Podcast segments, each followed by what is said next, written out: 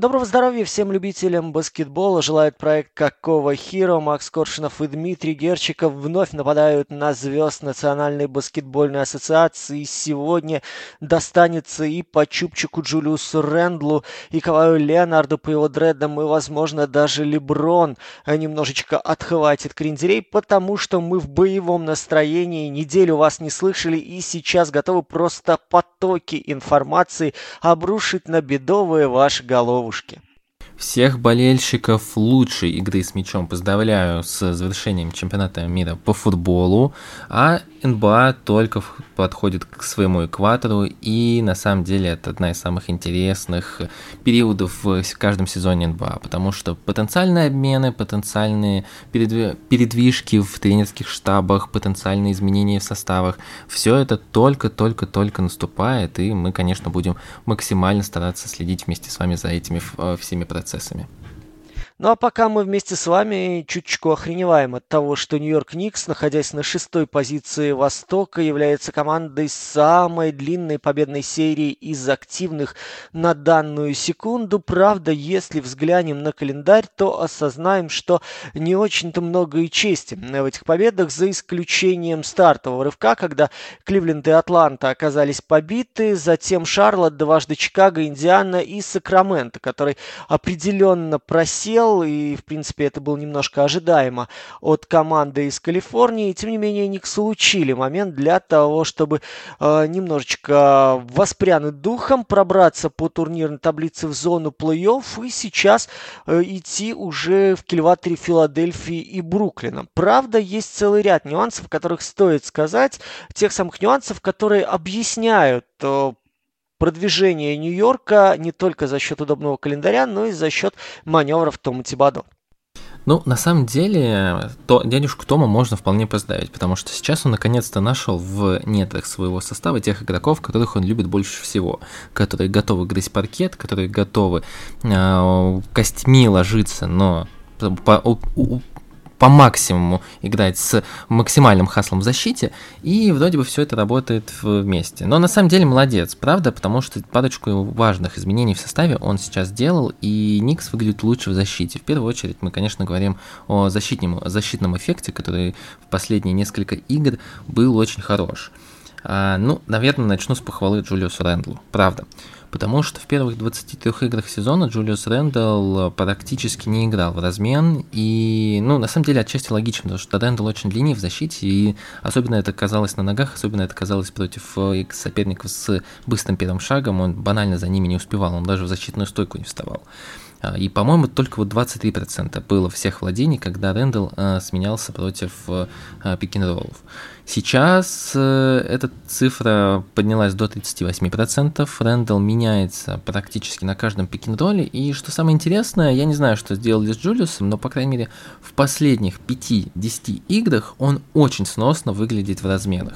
Честно, я вот не думал, что буду хвалить когда-то Рэндла по игре в защите, и даже журналисты нью-йоркские, которые обычно-то не стесняются ругать в выражениях собственную команду, задавались этим вопросом, брали интервью Джулиуса, и Джулиус сказал, сказал то, что он действительно очень сильно э, изменил свой подход к защите и сейчас максимально упирается в обороне. Ну, действительно очень классное изменение по Джулиусу, потому что он вроде бы всегда находится в трейд-листе, вроде бы Никс всегда его уже хотели обменять, да и особо-то не на кого.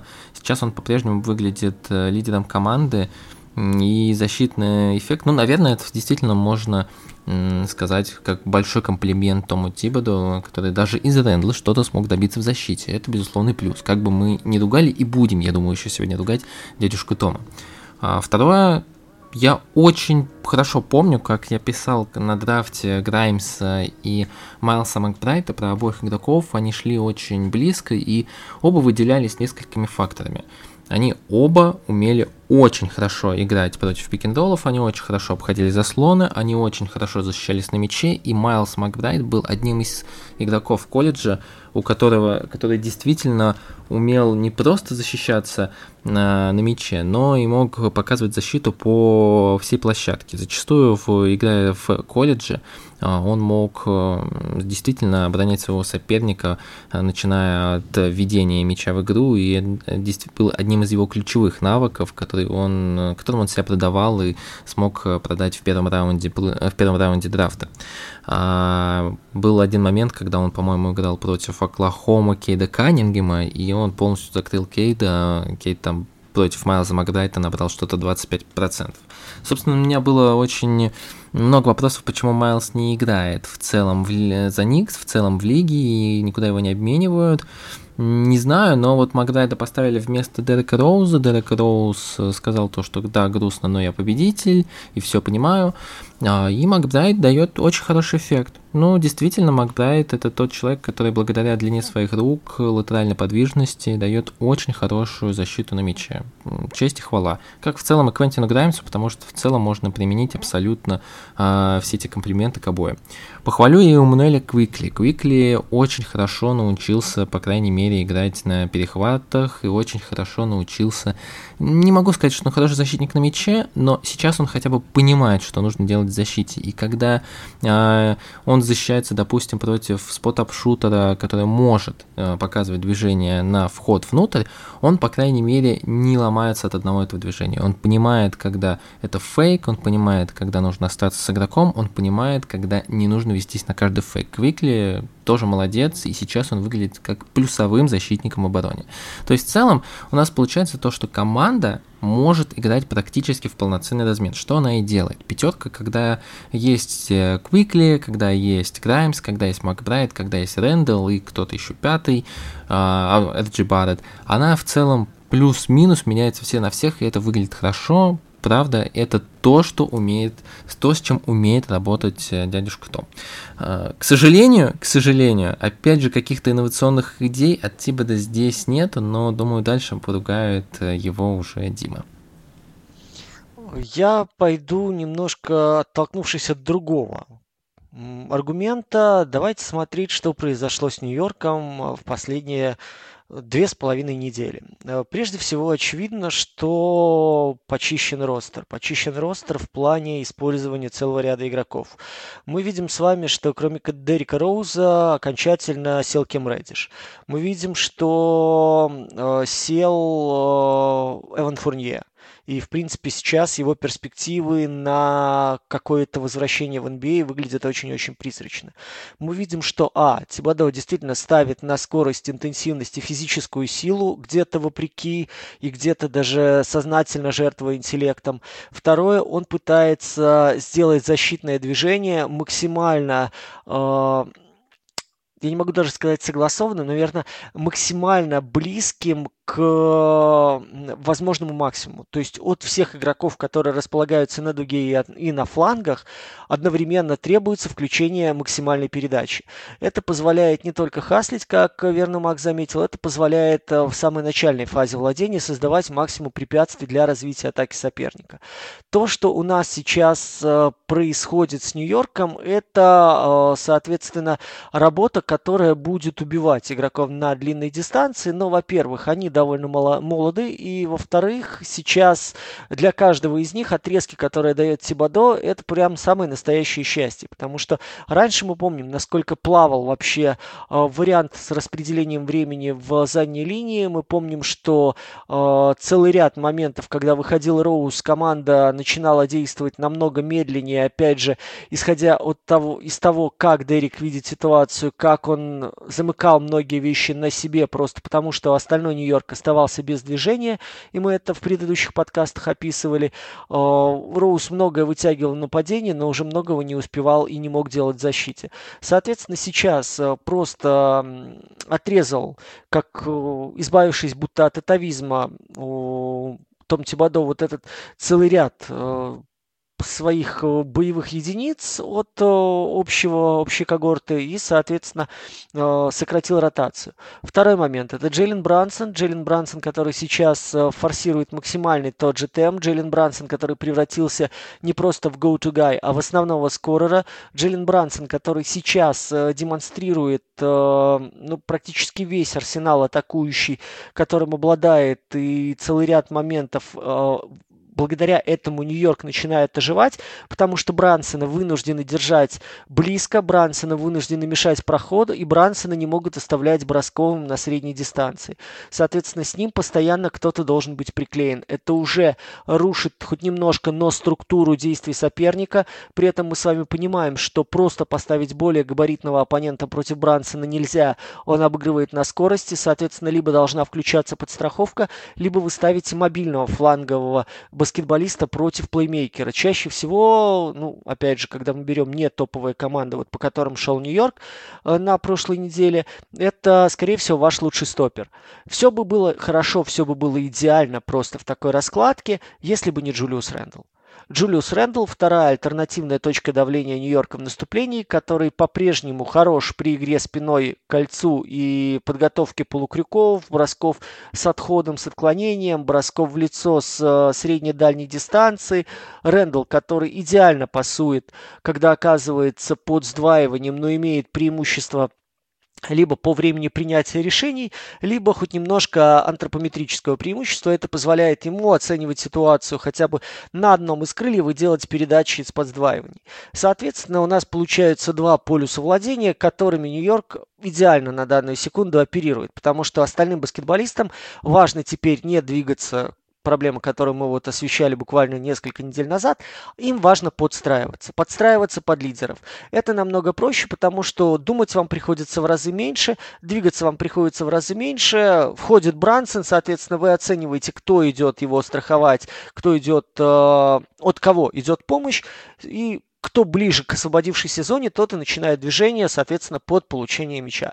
А, третий момент, который сейчас мы с вами наблюдаем у Нью-Йорка, это момент с тем, что э, есть возможность атак вторым темпом.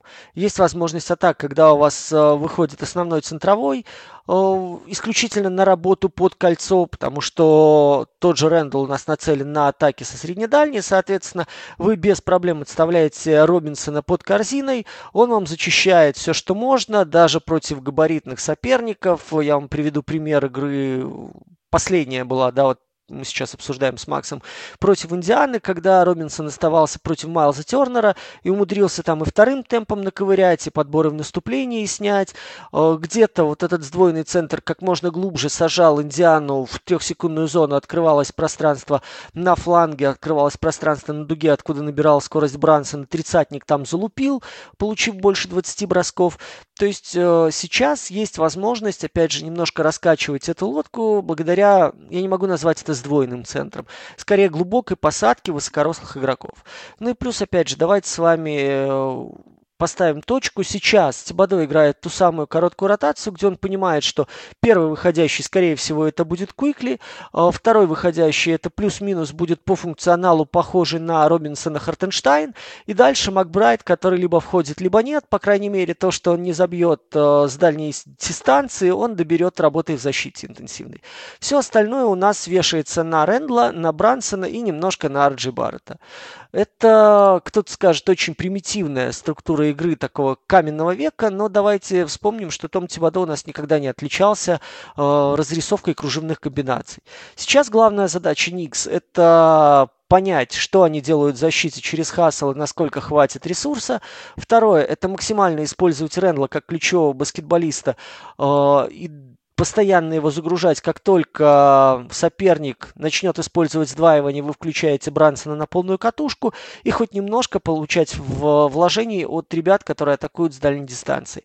Пока с последним компонентом беда. И вот это по плавающему нынче Востоку, вот по месту в восьмерке, для Нью-Йорка может быть проблемой. Сейчас им нужен снайпер, который стабильно будет давать хотя бы 35-40%. Это критически важно для того, чтобы вот эта короткая ротация выживала на уровне зоны плей-офф, плей-ин. Ну, давайте плей-офф говорить. Окей, плей-ин, я думаю, что так или иначе э, сейчас Нью-Йорк, в принципе, э, туда не смотрит, понимая, в каком разобранном состоянии у нас находится Детройт-Шарлотт, понимая, что у нас Чикаго сейчас на одном роге держится, и понимая, что у нас хватает э, балвасиков в составе Вашингтона, которые благополучно эту команду потопят.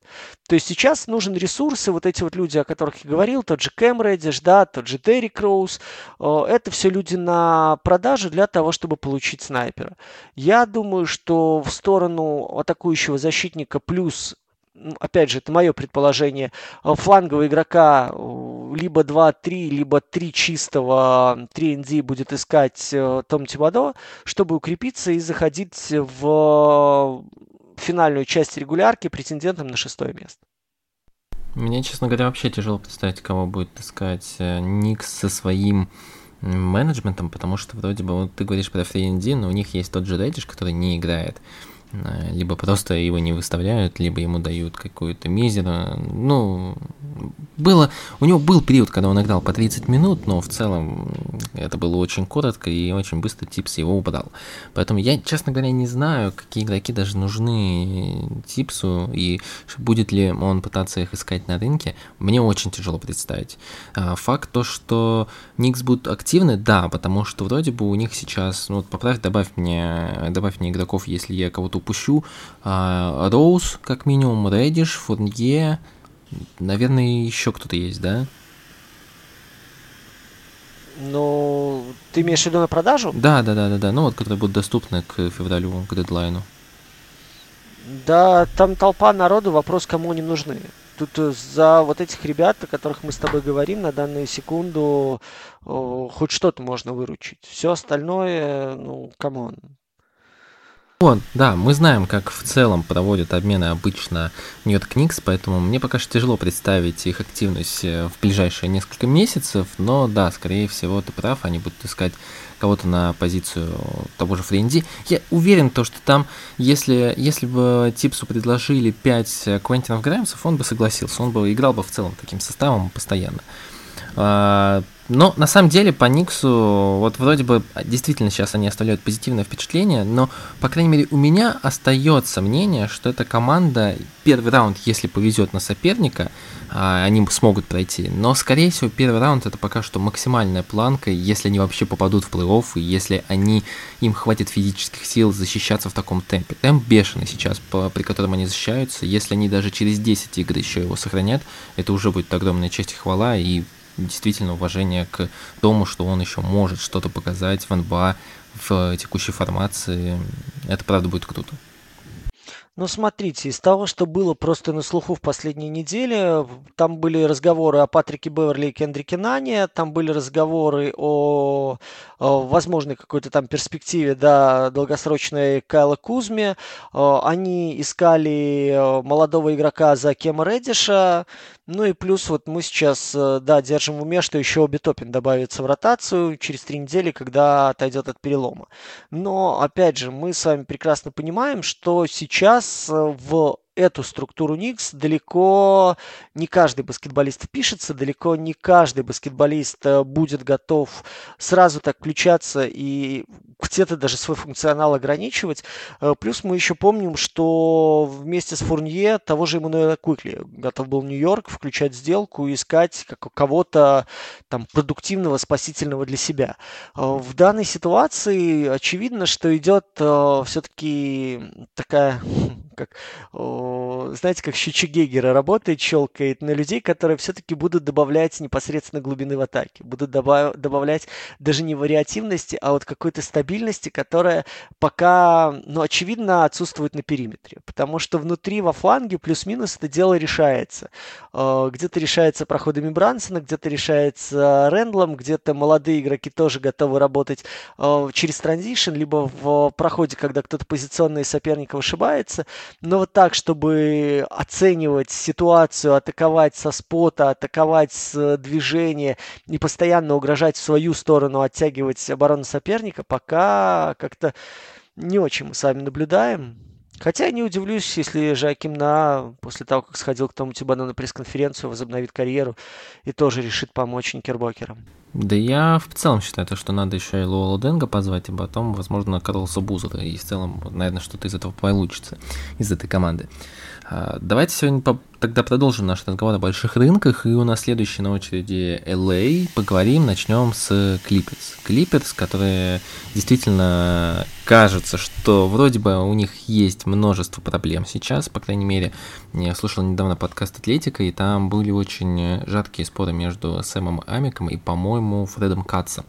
Один говорил о том, то, что, ну, как, как команда, которая имеет Кавай Ленарда, не может считаться контендером. А второй говорил то, что как команда, которая имеет третьего лучшего игрока, э, как Ивиц и Зубац, считаться контендером. И в целом я могу понять обе точки зрения, но чтобы их как-то обсудить, нужно поговорить о текущем уровне Кавая Ленарда. Текущий уровень Кавая Ленарда очень странный и специфичный.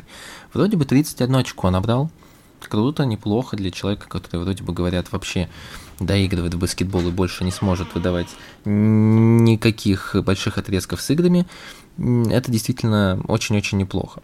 С другой стороны, Кавай Ленард и его проблемы с броском, они очевидны. Они очевидны, и сейчас очень хорошо мы можем увидеть, как Кавай Ленард, который действительно подкачался, мы видим, как на площадке у него трапеция очень сильно стала больше. И как вроде бы пишут очень э, известные издания, это очень сильно может влиять на бросок. По крайней мере, мне кажется, что его механика броска сейчас выглядит очень странной, очень специфичной и не такой плавной, как, какой она была, по крайней мере, несколько лет назад. Но здесь я, возможно, ошибаюсь, здесь, конечно, нужно смотреть на дистанции. По крайней мере, в транзишне Кавай стал, мне кажется, еще мощнее. Поэтому разговор о Клипец это в целом очень сейчас сложная тема. Контенты они или нет. Дим, что ты думаешь по этому поводу? Так, давайте пойдем вновь от обратного, от Кавая.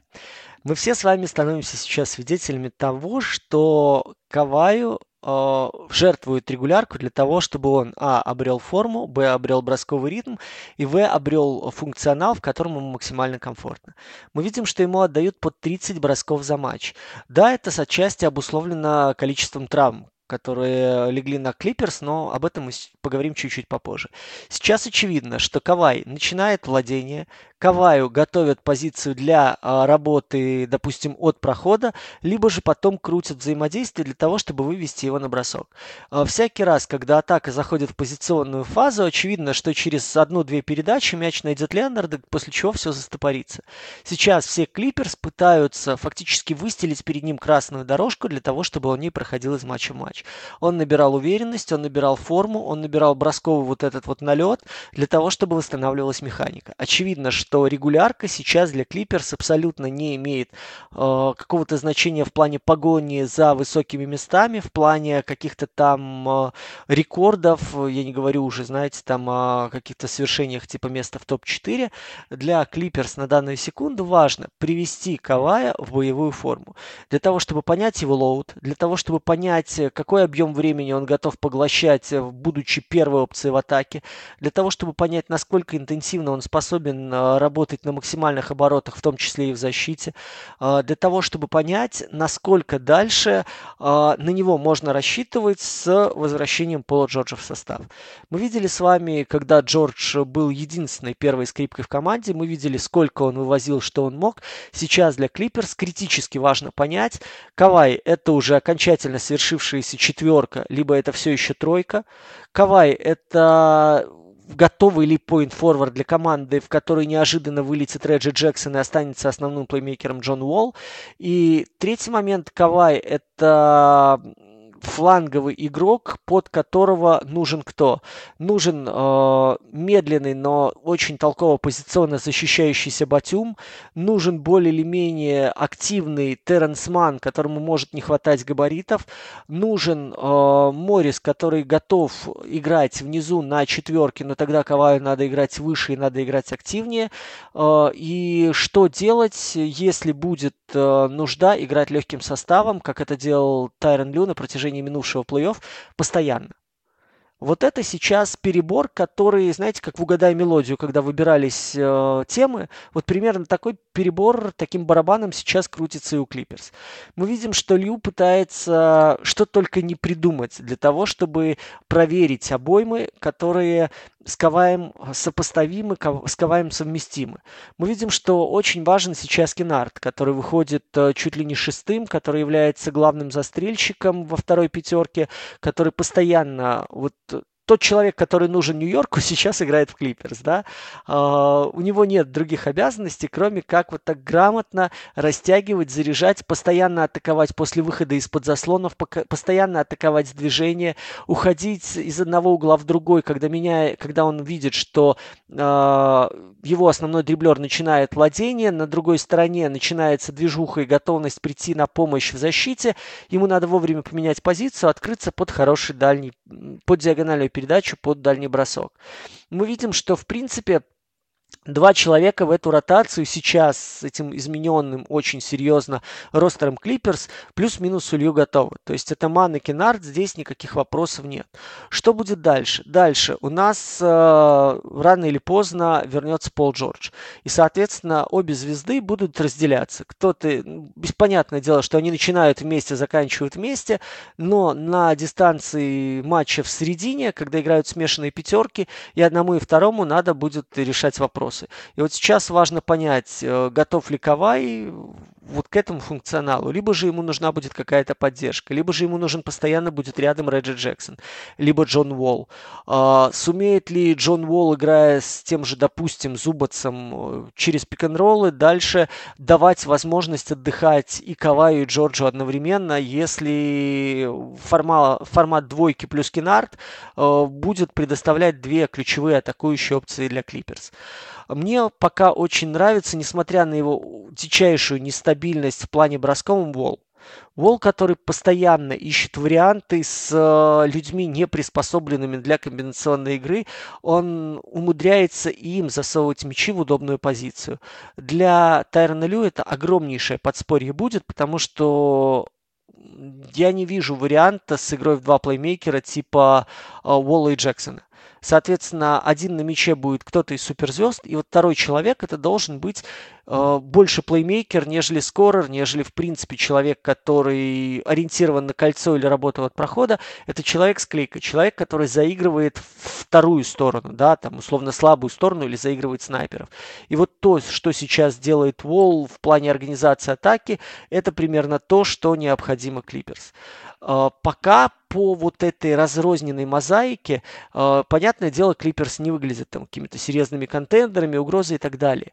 Но если мы с вами это будем рассматривать чуть более долгосрочной перспективе, и вот нынешние эксперименты э, будем так дробить на части, понимая, ради чего и ради кого это делается, и примерно встраивая вот в пустые места людей, которых сейчас нет, вы очень быстро и четко поймете те три линии, которые выстраивает сейчас э, Тайрон Лю. С классической пятеркой с Зубацем, дальше с легкой пятеркой, где две звезды одновременно, и с легкой пятеркой, где одна из звезд управляет всем наступлением. И вот он ищет тот план Б, которого Клиперс не хватало постоянно в прошлом сезоне. На данный момент что-то наклевывается, но для меня очень большой вопрос, останутся ли Клиперс здоровыми. Потому что сейчас мы видим с вами уже три десятка матчей, да, практически команды сыграли. То есть недалек уже экватор сезона, Клиперс постоянно выдергивают травмы. Причем постоянно выдергивают травму людей, которые, ну, вроде как должны уже немножечко держать удар. Для меня знаете, я не могу сказать показательно, тревожно, симптоматично.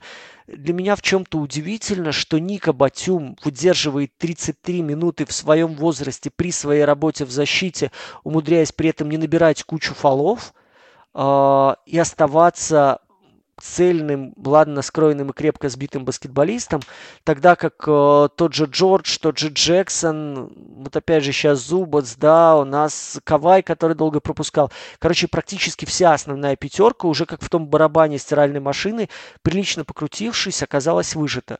И если это разовые какие-то повреждения, то вам не кажется, что их уже слишком много. Если это повреждения системные, то впору бить тревогу потому что есть еще Роберт Ковингтон. Вот здесь я не знаю, насколько это скрытые ресурсы, насколько он скрытый Я вот как помощник. раз про него хотел поговорить потом. Вот, вот, вот. Э, для меня пока, честно, это больше загадка. Хотя мы помним с вами, что в принципе, он э, по тому же декабрю у нас имел, в принципе, неплохой временной налет. То есть двадцатник своих минут он имел. И э, как человек, который выходит и помогает, и, вот, везде по чуть-чуть, да, давайте так говорить, он влиял. Он влиял на работу Клиперс.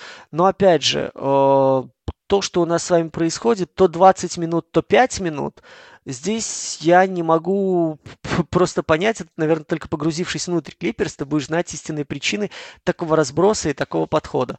Но пока мне не очень понятно использование вот этого человека, вот этого ресурса для Лос-Анджелеса.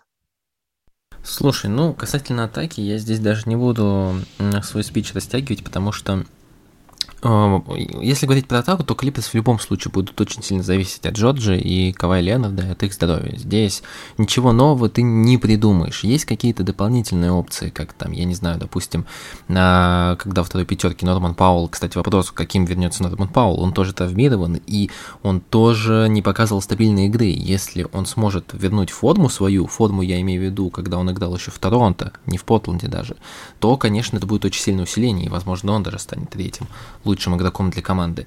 А, что касается нападения, да, здесь все будет зависеть от Кавая, от Джорджа. Будут какие-то разовые опции, вот как Дима сказал про опцию пик н Зубаца вместе с а, Джоном Уоллом.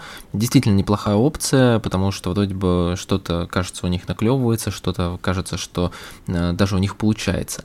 Да и в целом Зубац, э, как пик н опция, это очень даже неплохо. Опять же, но нужно поговорить про защиту. И когда мы начинаем говорить про защиту, то у Клиперс есть некоторые моменты, которые меня очень сильно тревожат э, для потенциального их похода в плей-офф.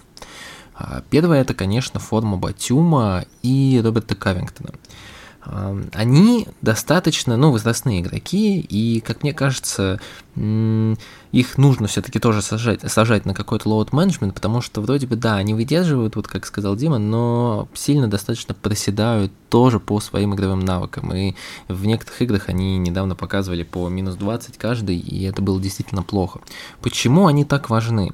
Ну, если мы говорим о том, то, что Ивица Зубац будет основным бигменом для вашего похода в плей-офф, в этом нет ничего плохого, но Тайрону Лю нужна маленькая пятерка. И эксперименты с маленькой пятеркой он сейчас не может проводить в полном объеме, потому что кто у него остался?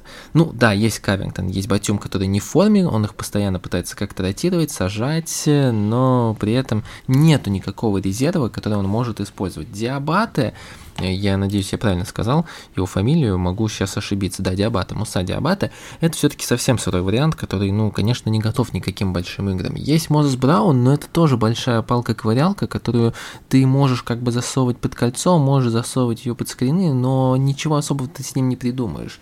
Все остальные это уж совсем undersize, это Терренс Мэн, это Амир Кофе, это все-таки уже ролевые свингмены, э, либо какие-то, ну, может быть, в каких-то самых-самых мрачных иллюзиях тяжелые форварды в каких-то очень-очень маленьких пятерках. Но все это не дает никакого импакта потенциально. И тут я не знаю, конечно, Тайрен Лю знает ситуацию изнутри гораздо лучше, можно ли вообще верить в Батюма и Кавингтона и то, что они оживут к, э, к весне, не знаю, не уверен.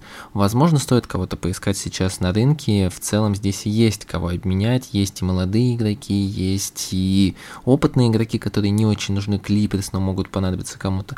Возможно, стоит покопаться и поискать какого-нибудь смолбольного человека, который готов играть бигмена и центрового на маленьких минутах и готов игра бросать из дуги. Если найдут, честь и хвала. Если не найдут, ну, конечно, будет много проблем у команды, потому что выходить зубыцем даже с таким зубцем прекрасным, который выполняет много черновой работы и который может там выдать вот эту безумную статистику, я, честно говоря, не помню, там было что-то 30 плюс 28, не помню точные цифры. А, это, конечно, прекрасно, но это сулит очень много проблем. И сам Тайрен Лю не очень любит играть с классическими центровыми. Поэтому посмотрим, как будет прогрессировать их форма, но Клиперс потенциально могут быть одной из самых интересных команд э, к приближению трейдового дедлайна. На самом деле мне в принципе любопытно, что Тайрон Лью сейчас готовит, потому что мы с вами как-то по ходу прошлого плей-офф говорили, что внутри имеющегося кадрового ресурса он крутится, ну, как может, да, не как уж на сковородке, но что-то похожее, пытается выдумывать, изыскивая ресурс, которым команда обладает. Сейчас этот ресурс, мне кажется, довольно разнообразен именно для творческого подхода. Вопрос, хватит хватит ли э, здоровья этим людям для того, чтобы они пошли навстречу Тайрону Лю и воплотили э, в жизнь все его задумки. Ну, мне бы очень этого хотелось, просто для того, чтобы понять, ну, вот где потолок возможностей этих Клиперс и куда им следует дальше двигаться в своем развитии, в своих амбициях, имея две суперзвезды и довольно специфичный подбор баскетболистов, которые, впрочем, в систему Лью пока вписываются довольно неплохо.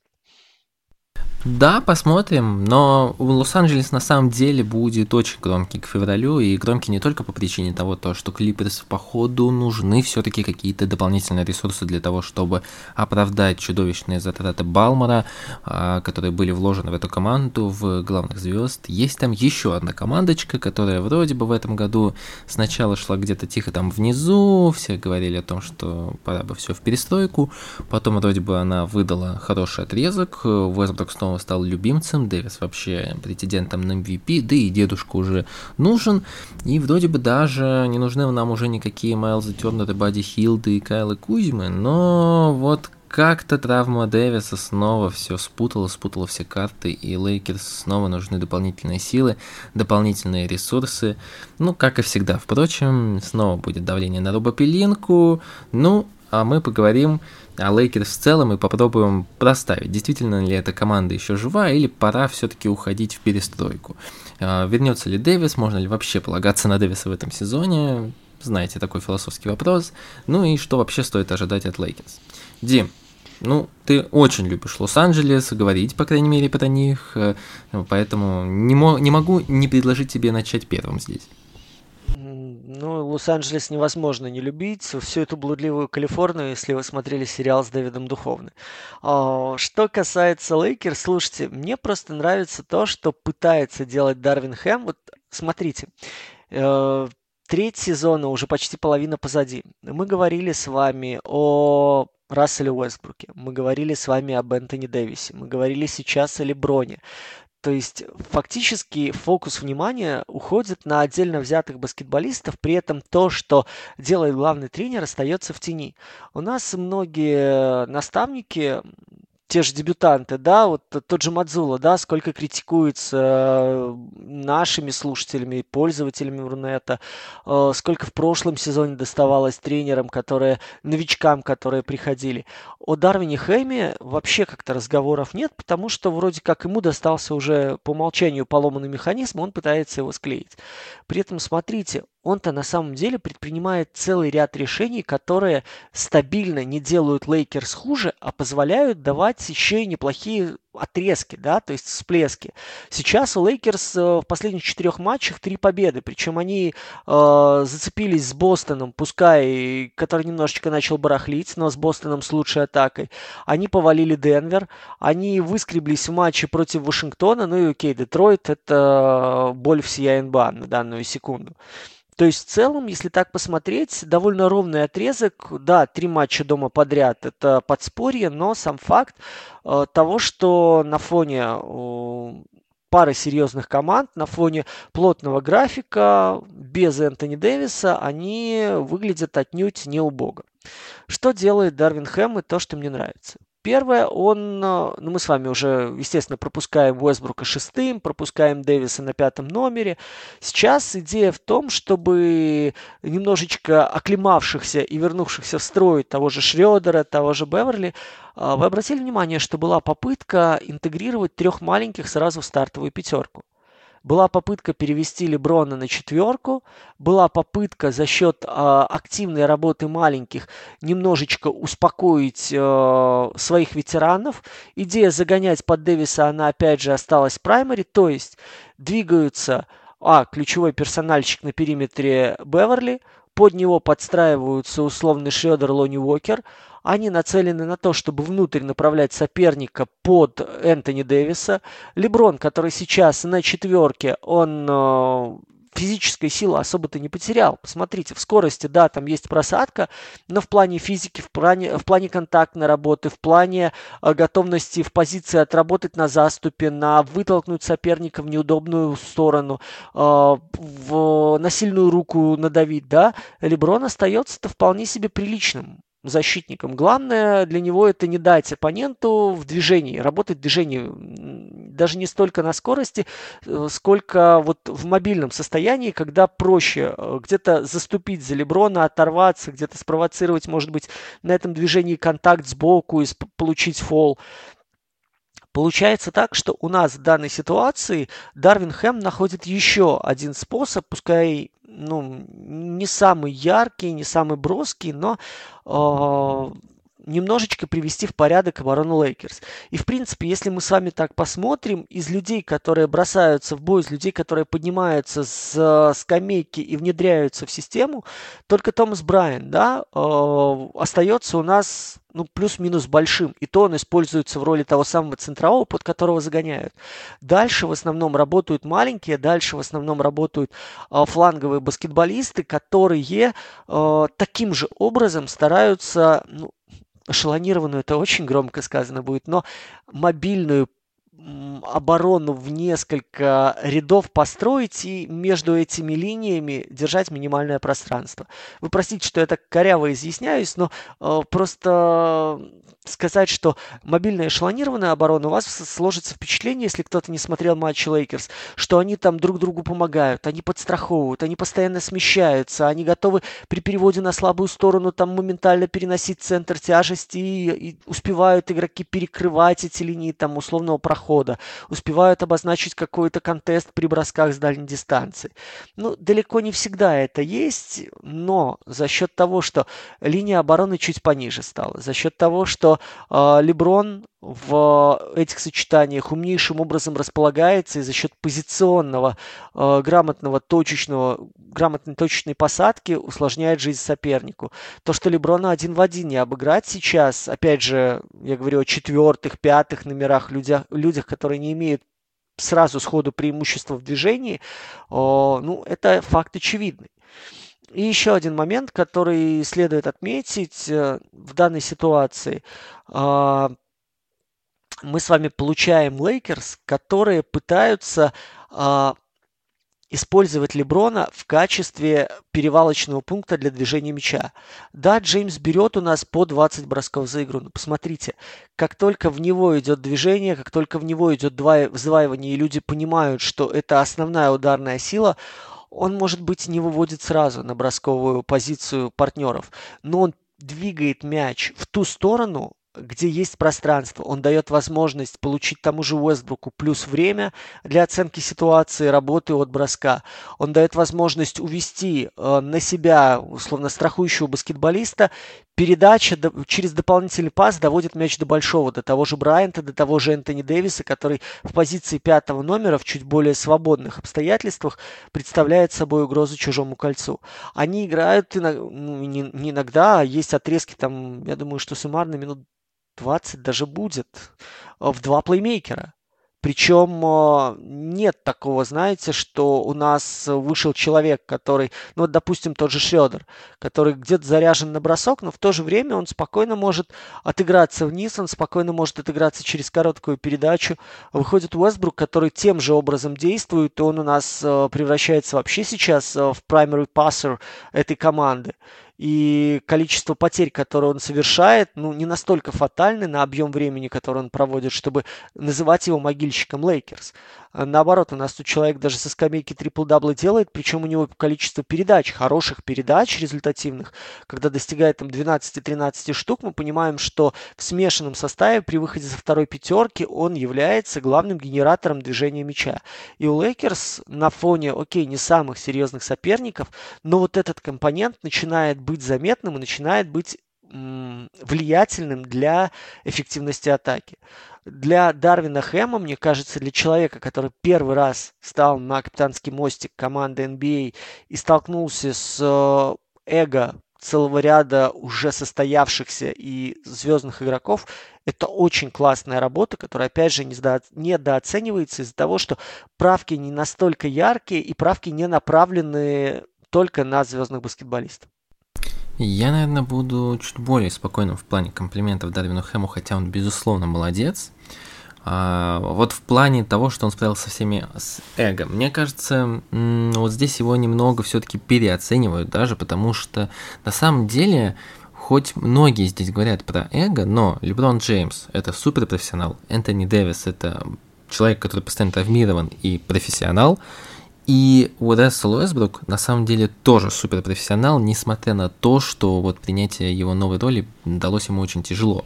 Недавно вышла большая статья про то, как Дани Авдия рассказывал, как э, Рассел Уэсбрук подал шествие над ним, и ну там очень много на самом деле примеров ситуации, когда рассказывается, что Уэстбрук именно в а, в раздевалке всегда вел себя очень уважительно к э, своим тиммейтам, к своим одноклубникам, к молодым игрокам. Поэтому здесь я вот к Хэму, ну, отношусь более-менее спокойно, хотя в плане, в тактическом, конечно, Дарвин действительно молодец, и просто а, то, что Лейкерс в этом году, ну, не настолько за ними следят, наверное, поэтому многие упускают тактические изменения Дарвина Хэма. А, что касается игры, я, наверное, буду тоже чуть менее хвалить Лейкерс, потому что они, конечно, молодцы, но нужно учитывать два факта. Без Энтони Дэвиса, я думаю, сейчас бы их рекорд был не 13-16, а где-нибудь примерно 9-20 плюс-минус. А, и если посмотреть на декабрь, ну окей, они проиграли всем командам, которые были сильнее их, за исключением э, Денвера, наверное. Но опять же, давайте говорить о том, то, что, во-первых, Дарвин Хэм хороший тренер, как э, Дима уже говорил несколько раз и в предыдущих подкастах сегодня. А во-вторых, когда против Денвера играет команда с топ-5 темпом, Денвер умирает, причем особо не пытается ничего с этим сделать, поэтому когда со скамейки выходила пятерка Рассела Уэсбрука с э, всеми фланговыми игроками, про которых э, Дима уже рассказал, с Максом Кристи, э, например, который очень хорошо провел ту игру, у Денвер ничего не может противопоставить такой команде в защите, потому что просто они не умеют двигаться. Ну, про Денвер это отдельная история, мы про них уже подробнее говорили. А что касается других игр, вот за этот отрезок, ну хотя бы с декабря, они обыграли Милоуки, с одной стороны, но с другой стороны там Дэвис, по-моему, 44 очка набрал, и это была выдающаяся игра Энтони. Вот, а дальше вот все эти Вашингтоны, Детройты, и, кажется, они опять Вашингтон обыграли вот в последней игре, а, если я ничего не путаю. А, ну, меня, по крайней мере, это не впечатляет. Все игры были плюс-минус очень близкими, и я думаю, Лейкерс все-таки будут стараться что-то изменить к дедлайну. Другое дело то, что их главный актив по-прежнему, судя по инсайдам, это Рассел Уэстбрук, куда-то его обменять будет крайне проблематично. А, здесь я не особо верю в какой-то обмен, но, безусловно, Дарвин Хэм большой молодец. Я надеюсь, то, что после того, как смена поколений в Лейкерс будет завершена, будет продолжена, а, Дарвин Хэм останется, ему дадут время построить, попытаться построить команду с нуля. Мне кажется, там действительно есть потенциал тренера, который может построить очень хорошую команду, если ему дать все бразды правления. Посмотрим, посмотрим, потому что, ну, все идет к тому, что вроде бы у Лейкерс, возможно, и будет шанс в плей-офф пошуметь в этом сезоне, но кажется, что это уже будет лебединая песня. Дим, по Лейкерс есть у тебя еще какие-то идеи? Да больше идей нет, просто хотел бы попросить болельщиков оценивать вот именно эти мелкие штуки, потому что в командах, которые не претендуют на чемпионство, а Лейкерс, мне кажется, таковыми являются, очень важно отмечать мелкие изменения, потому как они влияют на игру, но остаются под каким-то покровом такого наносного шума, мусора. И вот сейчас, э, на фоне того, что делает Дарвин Хэм, мне кажется, он заслуживает внимания, потому что, допустим, допустим, сейчас э, форсится тема Орландо, который там сколько, шесть матчей подряд выиграли, при этом как раз-таки там организация наступления просто на колоссально отвратном уровне, при том, что уровень таланта определенно сейчас там позволяет конструировать очень mm. меняемое наступление. Но... Слушай, ну тут я с тобой поспорю. Тут я с тобой поспорю. Не, ну смотри, тебе дают игрока, а, первый, первый пик тебе дают по Паулу Банкера и говорят, нам результат в этом сезоне не важен. Вот тебе роста, делай с ним что хочешь, развивай их. Главное, чтобы они развивались, пусть проигрывают. Он дает мяч Паулу Банкера и говорит, окей, давай попробуем, ты будешь играть пока что праймового болхендлера, ты будешь играть пик-н-ролл. Он играет пик-н-ролл. Окей, бол-бол, давай попробуем тебя полностью в очень странной опции, когда ты будешь прям кост-ту-кост нападения совершать после подбора в защите. Он пробует, они учатся, они пробуют что-то новое. Логики здесь какой-то нету, я с тобой согласен. Но они учатся. Если они будут через год так играть, вот тогда, наверное, да, вот тогда нужно Мозли задать уже много вопросов, где, собственно, прогресс. А пока Но что, смотри, мне кажется... Оклахома та же в той же ситуации, плюс-минус какая-то линейка Я понимаю, да. организации прослеживается. Когда у тебя Маркель Фульц выходит и говорит, а теперь я буду долбить мячом в паркет 15 секунд, а потом про, или пытаться пулять, или идти под кольцо на двоих баскетболистов, которые превосходят себя в антропометрии, это нонсенс. Когда у тебя Коул Энтони считает, что он Ален Айверсон, и упорно пытается это постоянно подтверждать, ну, это нонсенс. У тебя выходит э, тот же адмирал Сколфилд и показывает, я готов играть со средней, готов играть с дальней, готов играть э, просто торчать под кольцом, пинаться за хотя бы сантиметр пространства, чтобы его получить и что-то сделать. Но ты при этом это целиком игнорируешь. Окей, эксперимент, когда ты выпускаешь одновременно бамбу и болы и пытаешься их научить играть в защите. Но тогда будь добр как-то придумывать их разводить в наступлении, чтобы они не висели друг у друга на ушах и не превращались здесь хаги-ваги. А, понимаешь, получается, с одной стороны ты что-то придумал, а с другой, а и так сойдет. То же самое с Вагнерами, когда мы с вами понимаем, что э, тот же Франц шикарно выглядит сейчас, как болхендлер, как первый номер, как э, человек, от которого вообще ведется наступление.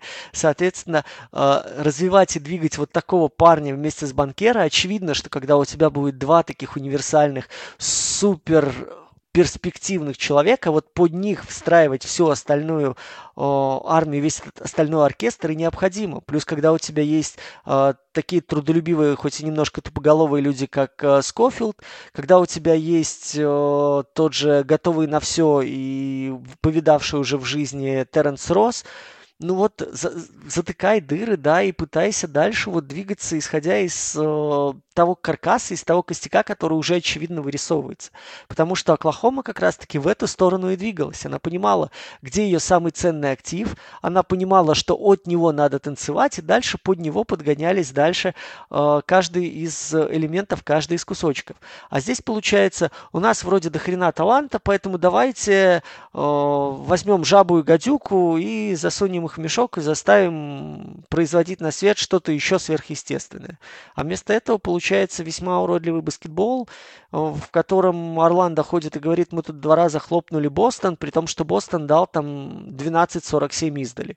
И попадя они хотя бы, ну, не то что четверть, а одну пятую открытых бросков, там и близко этого Орландо не стояло бы. И что там, чему там люди учатся в такой ситуации, мне представить очень сложно.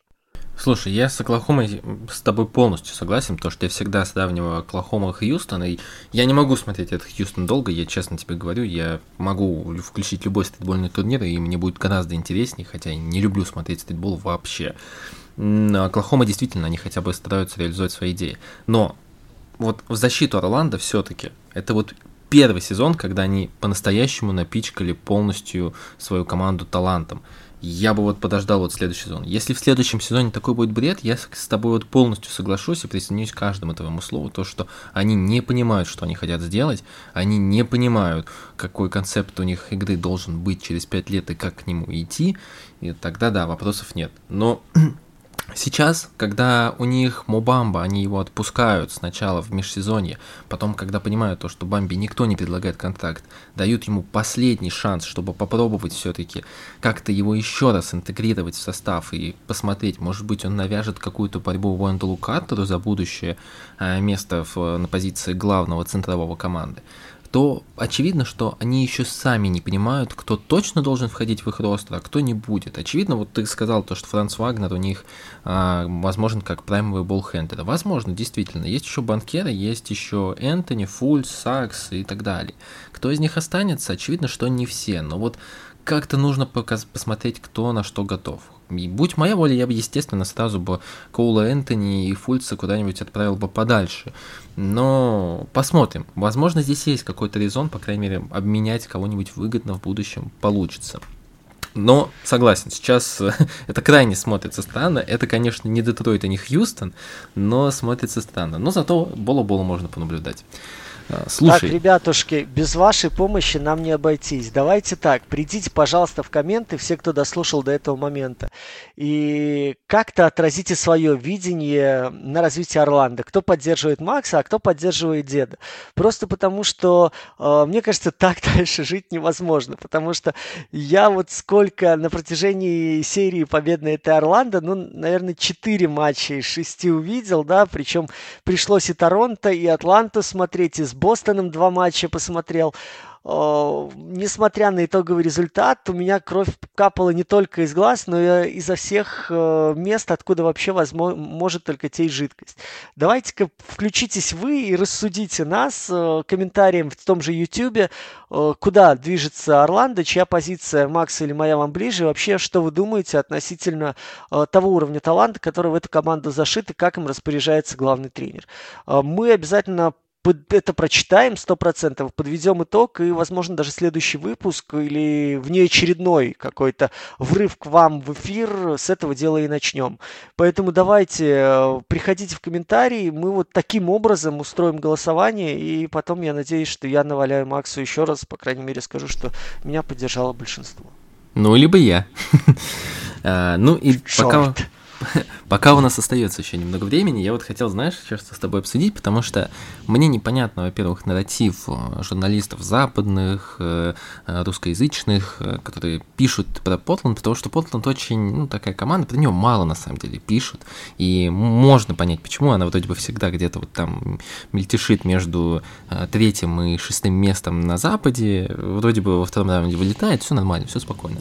Но я хотел правда похвалить Ченси Биллопса, которого очень сильно ругал, потому что я слежу за командой. С одной стороны, ну, играют они туповато, правда, в нападении. С другой стороны, ну, Антверни Саймонс играет от своих самых сильных сторон. А Дэмиан Лилард играет тоже от сильных сторон, он э, самый эффективный айза-игрок э, в лиге в целом сейчас. А, как бы, ну, действительно, в чем упрекать Чонси Биллопса, который действительно смог построить свою команду, не ломая ничего, а просто отдав мяч лучшим игрокам.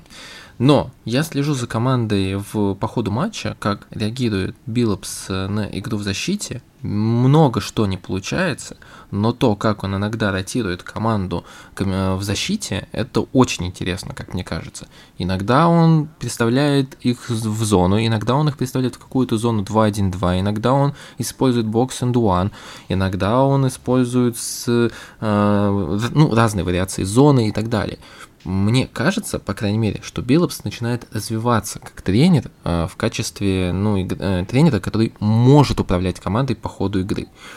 По крайней мере, вот как у меня складывается впечатление, но так как Потланд действительно пишет очень мало, даже на Reddit про него очень мало информации найти, я вот хотел вот в режиме подкаста э, обсудить в конце Дим с тобой. Давайте по порядку. То, что делает Портленд э, в наступлении, мы с вами уже видели. Мы с вами видели это не раз. Видели на примере Брэдли Билла Джона Уолла в прайме. Видели в целом ряде команд, где два маленьких определяли э, ключевое естество системы атаки. И, э, в принципе... В самом Портланде мы это видели, но будем честны, да, когда да, я вот да. к этому хотел прийти, что закольцевалась история как раз-таки через Сиджей и Лиларда в начале, и сейчас о, Лилард и Саймонс, в принципе, в таком формате у вас э, структура атаки, она так или иначе э, будет повторяться. У вас нет какого-то доминирующего большого, который э, определял бы э, третью точку давления. То есть у вас нет человека уровня, не знаю, там, э, по Газоля, Тима Данкана, не знаю, подбираете любого плюс-минус универсального большого, который способен умно давить не только там пузиком, да, но и за счет выбора позиции, за счет того, что помогает продлевать вам потом атаки, играет короткие отыгрыши с рук с маленькими, успевает проваливаться, успевает раздавать на слабую сторону. В общем, такой all-around player, который готов не только подыгрывать, но и завершать, либо же наоборот, готов не только завершать, но подыгрывать. Соответственно, Биллупс отталкивается от э, аксиомы, что в нападении у меня будут разруливать два человека, плюс где-то какими-то рывками там может прийти грант на помощь, да, для того, чтобы что-то там видоизменить. То есть перенос э, вектора атаки через двоечку с Нуркичем или через атаку с флангового гранта, вот, пожалуй, все, что у меня есть предложить этой команде. Э, потому что люди, которые выходят со скамейки, мы с вами понимаем, там те же фланговые баскетболисты, там люди, которые еще больше ограничены, чем стартовая пятерка, их задача намного не улететь или хотя бы выходя там на 13-15 минут, просто по функционалу базовому элементарному подменить лидера. Все равно кто-то из ключевых баскетболистов Лилард или Саймонс должен проводить это время на площадке. Соответственно, ваша задача максимально уплотнить защиту для того, чтобы вот этот дисбаланс, он не ощущался глобально. И для того, чтобы команда, которая обладает э, боевой задней линией, в принципе, строится от э, задней линии, держала э, интенсивность защиты, не терялась из-за нехватки антропометрии и хоть как-то не проседала на счетах. То, что сейчас делает Биллопс, ты абсолютно правильно заметил. Первое – это разнообразная интерпретация зоны защиты. Это максимально логично, потому что в данном формате это позволяет вам ловить людей внутри трехсекундной зоны, если нацеленность будет постоянная на атаку через центр или на атаку через большого в краске а за счет компактности, за счет схлопывания, за счет стягивания к трехсекундной зоне и пытаться создавать помехи при переводе на периметр под открытый бросок, либо же за счет хороших активных перемещений вы будете стараться усложнить жизнь людям, палящим из-за дуги. То, что сейчас есть у Портленда, это ходовые характеристики игроков периметра, игроков фланга, и это, ну, не, скажем так, не самые сложные, но довольно практичные идеи главного тренера по нахождению на, на площадке, да, по помощи, по тому, куда ты смещаешься и как быстро должен вернуться на исходную, э, по тому, как поджимают пространство люди снизу. Ну, в целом, наверное, больше ничего. Тут уже я не придумаю из того, что увидел. Где-то это проходит, где-то это не проходит. Понятное дело, что когда у вас команда э, чуть более ограниченного атакующего уровня, как Сан-Антонио, вам будет полегче. Э, понятно, что когда у вас будет команда скажем так, уровня там Бруклина, допустим, вам будет посложнее.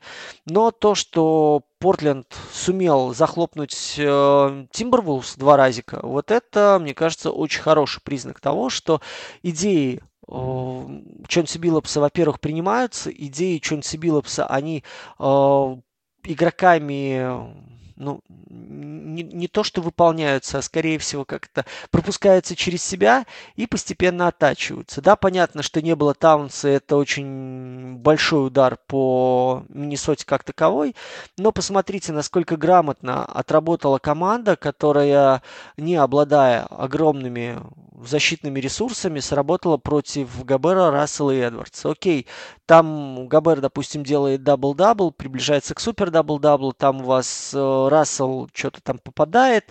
Но в целом, если мы с вами посмотрим, остальные, во-первых, люди были максимально ограничены, во-вторых, при том объеме бросков, которые взяли лидеры, э, Портленд оказался вполне себе в как, нормальной ситуации. То есть здесь не было какого-то феерического прям давления через одного конкретно взятого исполнителя, который набил бы там, я не знаю, как Букер 58. Здесь не было отдельно конкретно взятой уязвимой зоны, откуда бы вам поливали и попадали бы прибольно на протяжении всей, всего матча, как, допустим, Эдвардс бы нашел э, точку с дальней дистанции, на нее выходил и попадал. Игру один в один, окей, где-то за счет э, хорошего движения сбивали Портленд, э, где-то э, Эдвардса в неудобную сторону направляли, где-то умудрялись коллективно его нейтрализовывать и отрезали заднюю линию от передней. То есть в эта команда, по крайней мере, за счет хорошие думалки главного тренера э, под конкретные задачи справляется с серьезными соперниками. Насколько долго это продлится, насколько в принципе эта система будет э, продуктивной на протяжении сезона, у меня есть сомнения, потому что такие э, построения, они имеют очень четкие зоны уязвимости. Мы знаем с вами, что э, как и дроп защита, вот эти зонные варианты при хорошем движении мяча и освобождении углов, э, за это очень сильно могут наказывать соперники. Опять же, если у вас есть люди, хорошо заходящие на штрафы, оттуда атакующие с хорошим средним процентом, это заставляет моментально зону скукоживаться. И в нашей ситуации мы понимаем, что Портленд, который попадает в условный плей-офф на дистанцию в 7 матчей, э, против как минимум вот этих двух эксплойтов будет действовать с огромной-огромной натугой. И как э, исправить эту ситуацию, опять же, переходом в личную защиту, мне не ясно, потому что в личной защите очень много уязвимых баскетболистов в составе Blazers, и разваливаясь каждый на вот такое автономное Э, на автономную нейтрализацию соперников Блейзер становятся очень сильно уязвимыми от просадки даже отдельно взятого баскетболиста. Таких игроков пятерки у Блейзерс будет больше половины. А вот мне кажется, здесь есть один интересный выход, который, э, ответ на который мы узнаем в ближайшие две недели, потому что в ближайшие две недели должен дебютировать Гарри Пейтон. Конечно, Гарри Пейтон, возможно, вообще провалится, он еще ни разу не играл в этой системе, но есть здесь э, один интересный момент, который меня волнует. Ну, во-первых, Чонти Биллопс э, был в тренерском штабе Тайрена Лю, и ему тоже склонны идеи поэкспериментировать. Во-вторых, он периодически уже пытался в не самых важных играх э, двигать Джереми Гранта на позицию центрового в некоторые, в некоторые э, минуты, когда отсутствовал Ноткич, когда не играл э, Дрю Юбенкс, я надеюсь, правильно назвал его фамилию, э, и тогда никакого импакта особо нельзя было заметить, потому что именно винговых игроков, по сути, в Портленде нету. Но когда будет доступен Гэри Пейтон, когда э, все будет нормально, возможно, с Насиром Литлом, тогда есть, по крайней мере, варианты, чтобы попробовать сыграть ультра смолбол, когда будет Джош Харт играть на площадке, я знаю, Дима питает слабость к этому баскетболисту, по крайней мере, по его игре в защите, когда можно будет э, оставить Лиланда в нападении, при необходимости даже Саймонса, и играть в супер ультра смолбол. В нападении, когда вы действительно очень сильно зависимы от, от индивидуальных действий, что Лиланда, что Гранта, плюс-минус это не сильно повлияет. Даже то, что у Гарри Пейтона никогда не было особого броска, и если даже после его возвращения у него будут проблемы определенные с броском, это не будет сильно влиять. Не должно, по крайней мере. А вот в защите это открывает несколько опций, которые могут быть интересны под плей-офф. Ну и еще недавно вышла еще одна большая статья, не помню, э, какой источник писал про э, раздевалку Портленда, но очень многие игроки э, говорили то, что Чонси Биллопс выполняет функцию чуть ли не второго отца для них, и на самом деле это интересный момент, потому что Чонси Пусть и раздевалка Портленда всегда была не проблемной, но кажется, что Биллопс, который подписал год назад контракт на 4 года, кажется, что он действительно может здесь задержаться. Сейчас мы видим эволюцию его как тренера, мы видим, что он смог отказаться от идей, которые не перестали работать в второй половине прошлого сезона, он пытается пробовать что-то новое, это действительно классно. Классно, когда умный баскетболист, один из умнейших баскетболистов своего поколения, возможно, реализует себя в качестве главного тренера. Мы видим на примере Стива Нэша то, что не всегда это получается у всех игроков, и здесь я действительно радуюсь за Чонси и советую вам понаблюдать за Портландом в ближайшие несколько недель. А, друзья, я надеюсь, мне вы очень, смогли из, Извини, пожалуйста, мне, мне очень понравилась твоя фраза «раздевалка Портленда никогда не была проблемной». Я сразу вспомнил Ой, ну я понял, да. Думаю, прям вот мечта ну, да. там оказаться. Слушай, ну да, да, тут я с тобой согласен. Ну, я имел в виду Портланд, конечно, времен Лиларда. А, тогда она не была никогда проблемой, потому что, наверное, Лилард один из самых приятных, э, одна из самых приятных суперзвезд лиги, с которой, наверное, меньше всего проблем в работе. А, та, да, та раздевалка, конечно, была одной из самых знаменитых. А, друзья, я надеюсь, вы смогли дослушать до этого момента. Мы постараемся не затягивать так следующие а, разы. Как всегда, Максимально ждем от вас любого фидбэка. Давайте ломать алгоритмы YouTube, поэтому послушали. Если дослушали до этого момента, будем рады услышать любой комментарий, даже негативный, и увидите его в YouTube. Не забудьте подписаться на наш YouTube, не забудьте подписаться на наши подкаст-платформах, на которых по-прежнему вижу, как растет число прослушиваний, но при этом не всегда не все подписаны. Ну и, конечно, у нас есть Boosty Patreon, на которых стали регулярно выходить материалы, и мы видим, как люди все подписываются. Возможно, вам будет там интересно. Возможно, вам что-то непонятно, как это работает, вы можете написать нам в телеграм-канале, на который тоже стоит подписаться, и мы вам разъясним все подробно, как это работает и что будет находиться на этих платформах. Так что, ребятушки, всем пожелаем здоровья, всем пожелаем добра, тепла и мира. Я очень надеюсь, что свет скоро победит тьму. Я очень надеюсь, что мы с вами скоро будем жить э, в ситуации, когда у всех есть свет, когда у всех есть тепло, у всех есть вода. Все наслаждаются вкусняшками и не боятся хлопков за окном, а будут радоваться только салюту в честь каких-нибудь хороших, добрых, светлых событий. Берегите себя, обязательно берегите своих близких, говорите почаще им, что вы их любите, совершайте по как минимум одному хорошему поступку в день, и я уверен, что этот мир очень-очень скоро станет лучше. Ну а мы, Макс Коршунов и Дмитрий Герчиков, обязательно вернемся уже в самом скором времени и принесем вам, как э, тот голум из книжки 73 -го года, чего-нибудь новенького, вкусненького, интересненького касательно NBA. Так что оставайтесь с нами, пишите комментарии, мы там обязательно появимся, отзовемся, ответим на все. И до встречи на следующей неделе.